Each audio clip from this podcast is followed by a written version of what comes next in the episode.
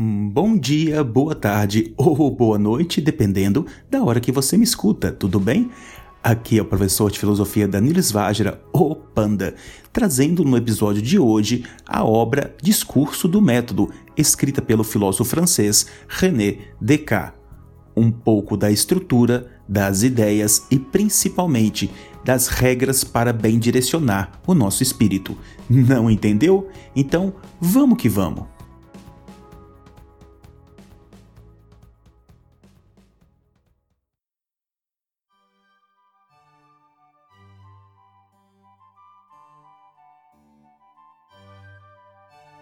Nascido em 1596, o filósofo francês René Descartes é amplamente conhecido como fundador ou pai da filosofia moderna. Suas obras introduzem importantes modificações na filosofia e também na matemática e nas ciências, e seu legado continua sendo discutido e investigado por todos aqueles que possuem interesse em saber o que a razão ou o pensamento pode de fato conhecer.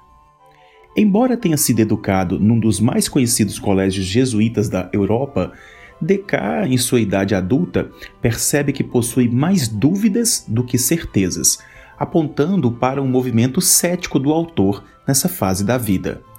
O autor diz: Fui nutrido nas letras desde a infância, e por me haver persuadido de que, por meio delas, se podia adquirir um conhecimento claro e seguro de tudo o que é útil à vida, sentia extraordinário desejo de aprendê-las. Mas, logo depois que terminei esse curso de estudos, ao cabo do qual se costuma ser recebido na classe dos doutos, dos sábios, mudei inteiramente de opinião, pois me achava com tantas dúvidas e erros que me parecia não haver obtido outro proveito, procurando instruir-me, senão de ter descoberto cada vez mais a minha própria ignorância. Descartes busca promover, a partir de então, uma profunda e completa revisão dos saberes, decretando que o objetivo da filosofia deve ser o estabelecimento de um conhecimento autêntico, seguro e realmente útil à humanidade.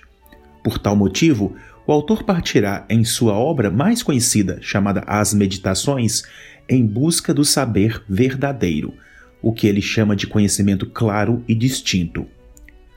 Para Descartes, várias são as disciplinas encontradas no dia a dia, porém, ao mesmo tempo, várias são as dúvidas geradas.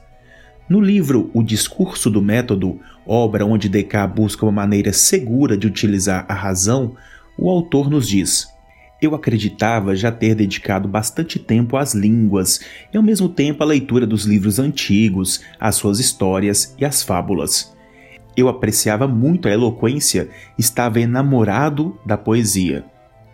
Mas pensava que uma e outra fossem dons do espírito, mais do que frutos do estudo.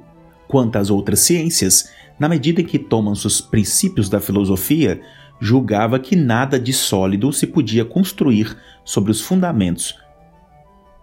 Da filosofia nada direi, senão que, vendo que foi cultivada pelos maiores espíritos que viveram desde muitos séculos e que, no entanto, nela não se encontra ainda só uma coisa sobre a qual não se dispute, por conseguinte, ela também é duvidosa. Descartes denuncia as culturas como fonte de preconceito que obstruem nossa capacidade de atingir um conhecimento do mundo, sublinhando a urgência de um desvio inicial da exterioridade cultural para o interior do indivíduo ou seja, denunciando que a cultura também nos traz vários problemas.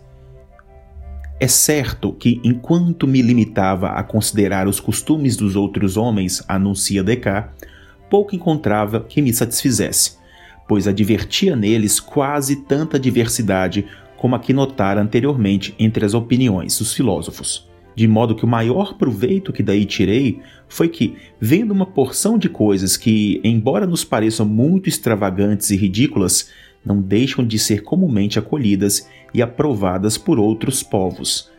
Eu aprendi a não crer demasiado firme em nada do que me fora inculcado só pelo exemplo e pelo costume.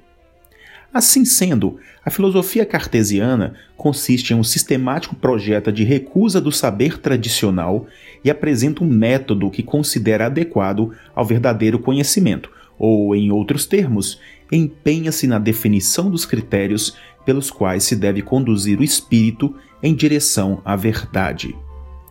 Cada ser humano, portanto, em vez de simplesmente aderir às explicações oferecidas pela tradição, pelos antigos, pela história, deve consultar a própria razão para delinear o método seguro para o conhecimento. Sobressai-se nessa perspectiva a concepção cartesiana de que todos os seres humanos podem atingir o bom senso, isso é, a capacidade racional de conceber ideias claras e distintas, diferenciando verdade da falsidade. Isso não é prerrogativa de alguns, diz Descartes, estando ao alcance de todos, de toda a humanidade, encontrar a verdade, o conhecimento seguro. Nessa perspectiva, Descartes anuncia os preceitos que considera necessários ao uso da razão em sua procura pela verdade. São quatro passos. Primeiro, não aceitar como verdadeiro o que não é suficientemente conhecido. Essa regra prescreve um procedimento seguro para se evitar o erro, pois impondo a não aceitação de algo sobre o qual exista uma mínima dúvida em relação à verdade, evita-se o equívoco de se assumir como certo um conteúdo de conhecimento que na realidade é duvidoso ou é falso. Segundo, dividir as dificuldades de um objeto de um conhecimento em tantas partes quanto possível. Esse preceito propõe a análise parcelada de um objeto, considerando-se que o fracionamento de um problema facilita sua solução. Terceiro passo: partir dos objetos mais simples para os mais complexos.